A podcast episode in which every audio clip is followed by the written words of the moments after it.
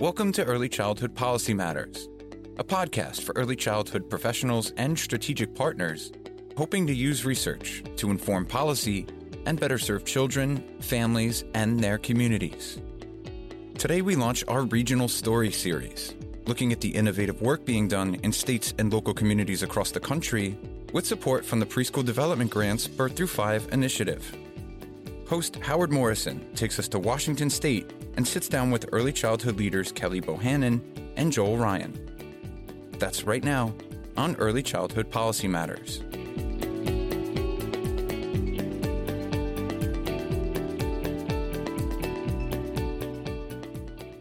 Hello, and welcome to Early Childhood Policy Matters. I'm Howard Morrison, Early Childhood Technical Assistance Specialist at the PDG B5 Technical Assistance Center with SRI Education.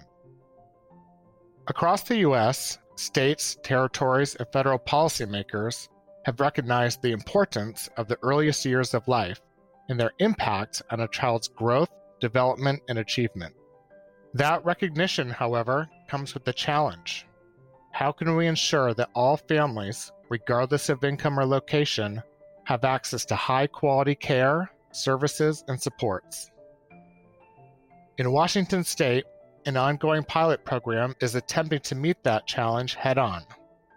So, to really address any kind of systemic change, and if we're really going to be serious about seeing different results for communities that we know have historically and are currently marginalized and excluded in many of our systems and services, we had to stay committed to doing things differently.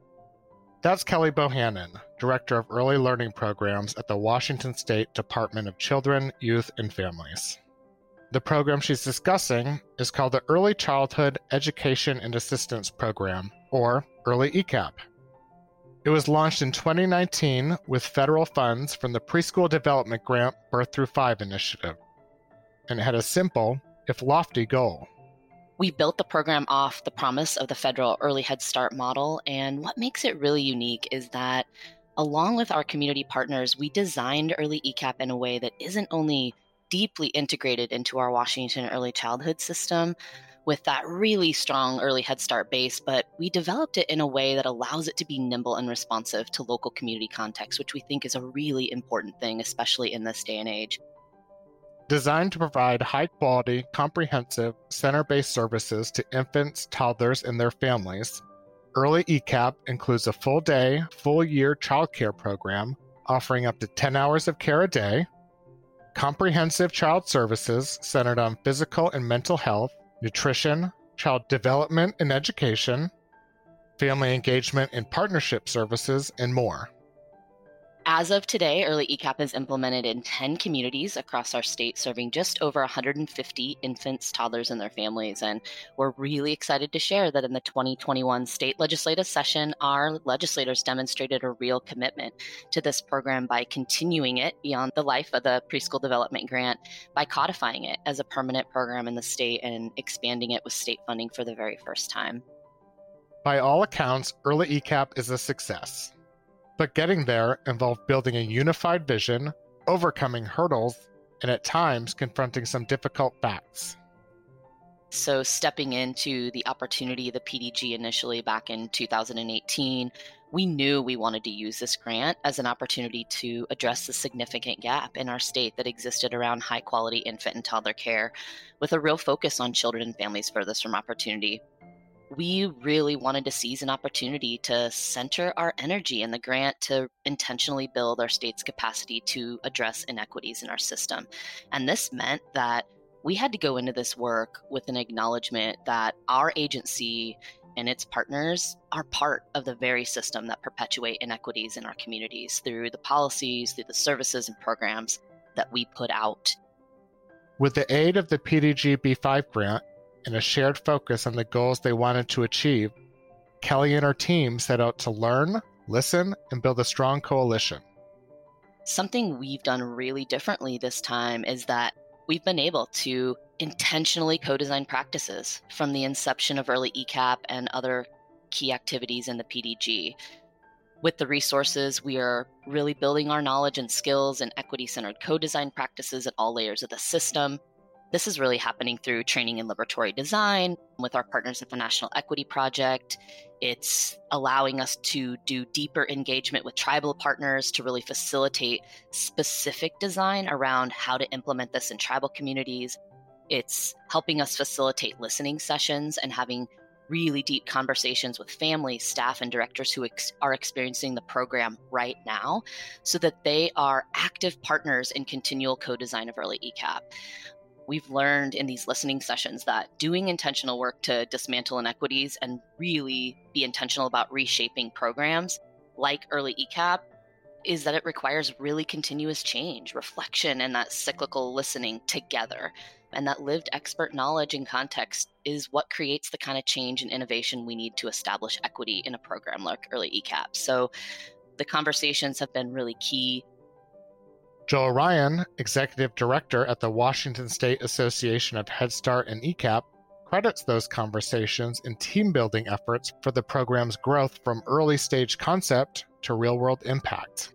From an advocate standpoint, it is terrific to see clear impacts that there are more families that are being served and that we're getting an opportunity to really advance birth to three. You know, this was a real team effort between advocates, providers, parents, and the agency. And I give the state of Washington an awful lot of credit, and Kelly in particular, in leading the work of getting this off the ground, and particularly her emphasis, and I would say DCYF's emphasis on birth to three, which I think is incredibly important sometimes advocates are a little skeptical of these system grants, and this is an example where we saw a grant that sort of system building actually lead to clear outcomes and impact on the ground, actually serving families. The program also benefited from other aspects of the PDG B5 grant, including a comprehensive needs assessment, support for creating a strategic early learning coordination plan, implementing child welfare navigators to support families in accessing early ECEAP, and infant early childhood mental health consultations. There are just so many elements within this grant that serve to enhance early ECEAP's role in our system. And as you've all heard us in Washington say on many occasions, the PDG is a game changer because of that flexibility that it's provided for states to respond to these unique contexts. And we're just really so grateful for that.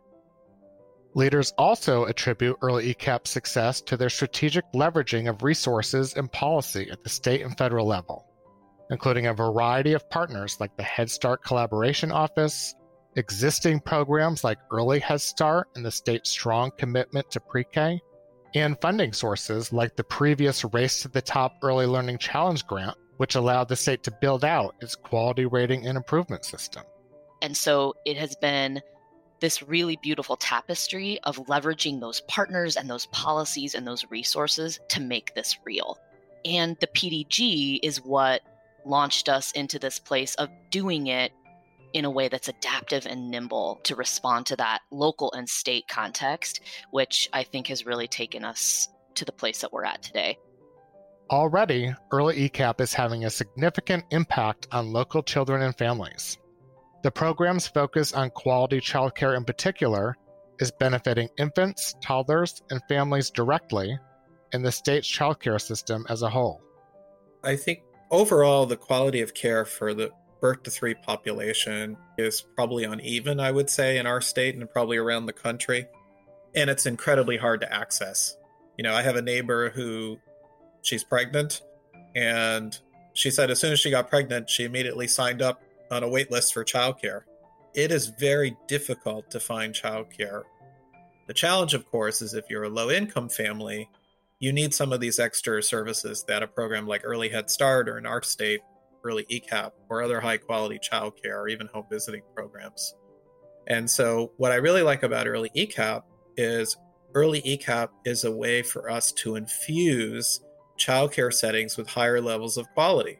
Because what we've developed in our state is an Early ECEAP childcare partnership, which allows Early ECEAP to integrate into childcare settings, whether that's a family home, whether that's more traditional on site care. It really allows those childcare settings to get some extra dollars so that they can pay people a little bit better, so that the ratios are a little bit better, so that there's more professional development.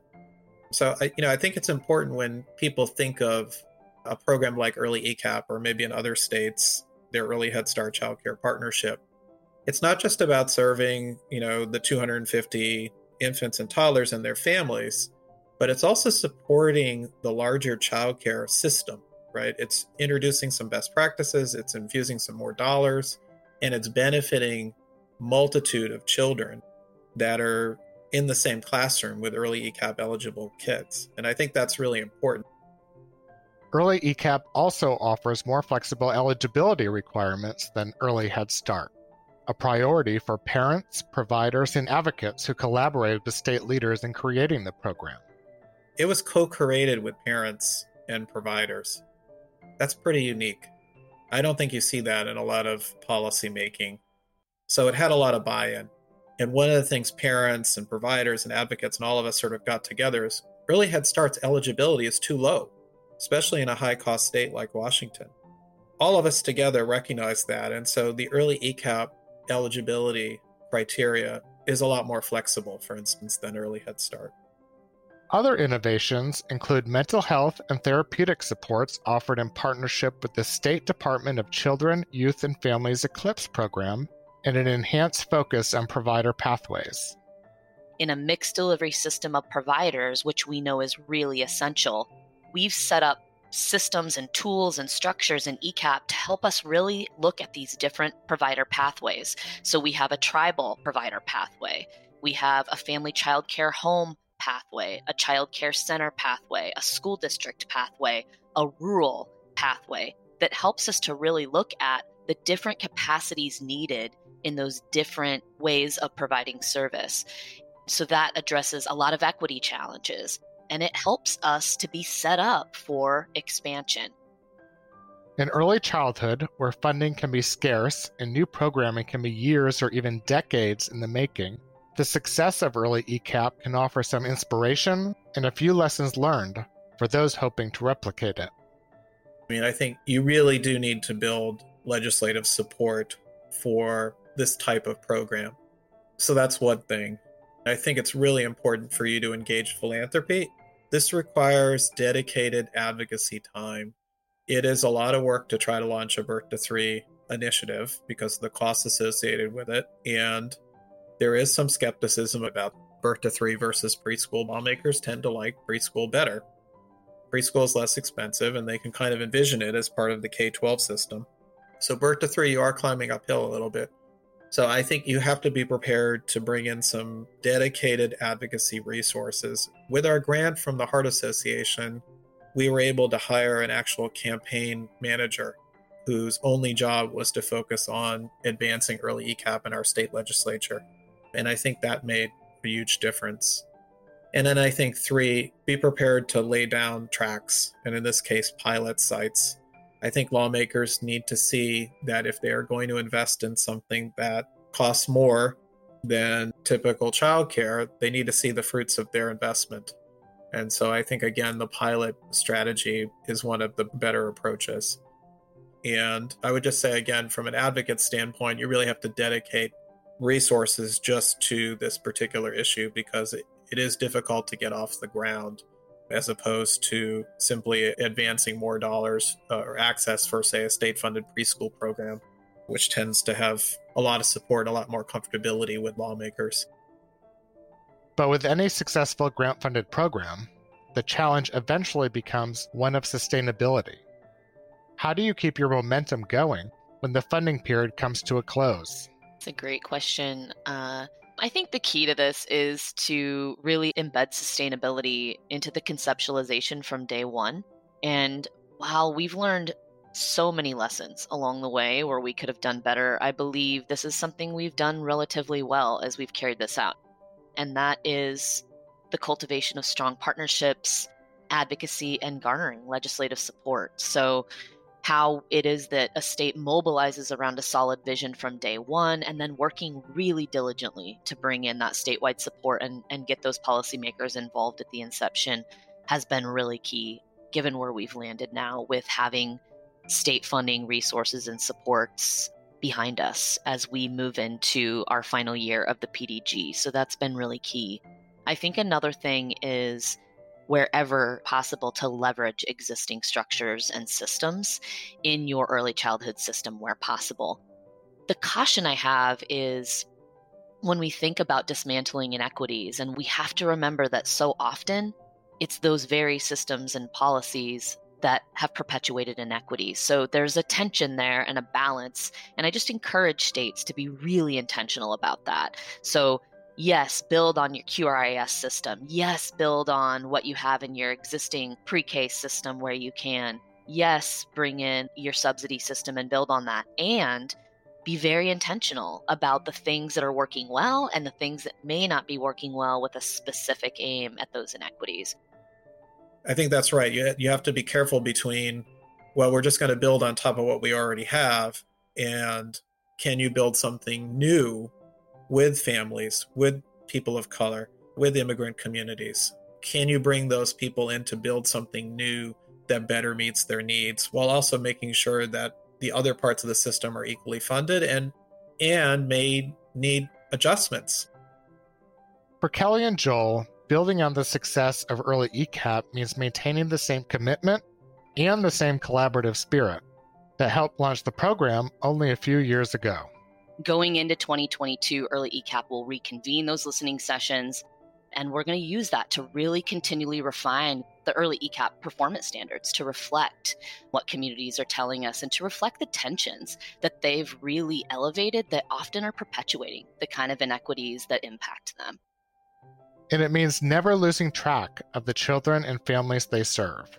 And that is intentional data system development and planning. Our opportunity to build on the existing pre K early learning management system, our core data system, has just been a significant asset in launching early ECEAP. And I think, along with this notion of data system development and planning, there's a real equity opportunity here. And that is the story that is told through these data systems that we are creating. What are the stories that we're lifting up, not just through quantitative data and administrative data sources, but in qualitative data. And how are we bringing those together to really tell the richness of the story around the things that we're doing really well and where we're really seeing a difference in experience and outcomes for children and families and the providers who serve them and where we really are missing the mark?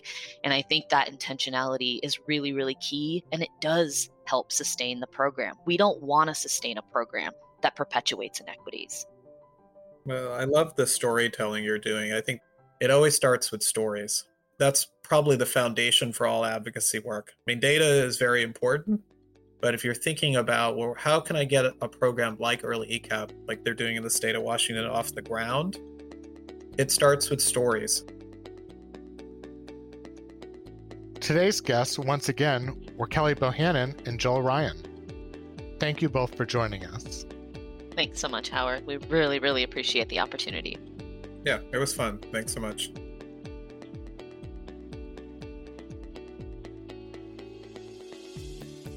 Thanks for listening to Early Childhood Policy Matters, produced by the National Technical Assistance Center for Preschool Development Grants Birth Through 5. Find more episodes by going to childcareta.acf.hhs.gov and searching for Early Childhood Policy Matters. You can also find us on your favorite podcast app or on SoundCloud at EC Policy Matters.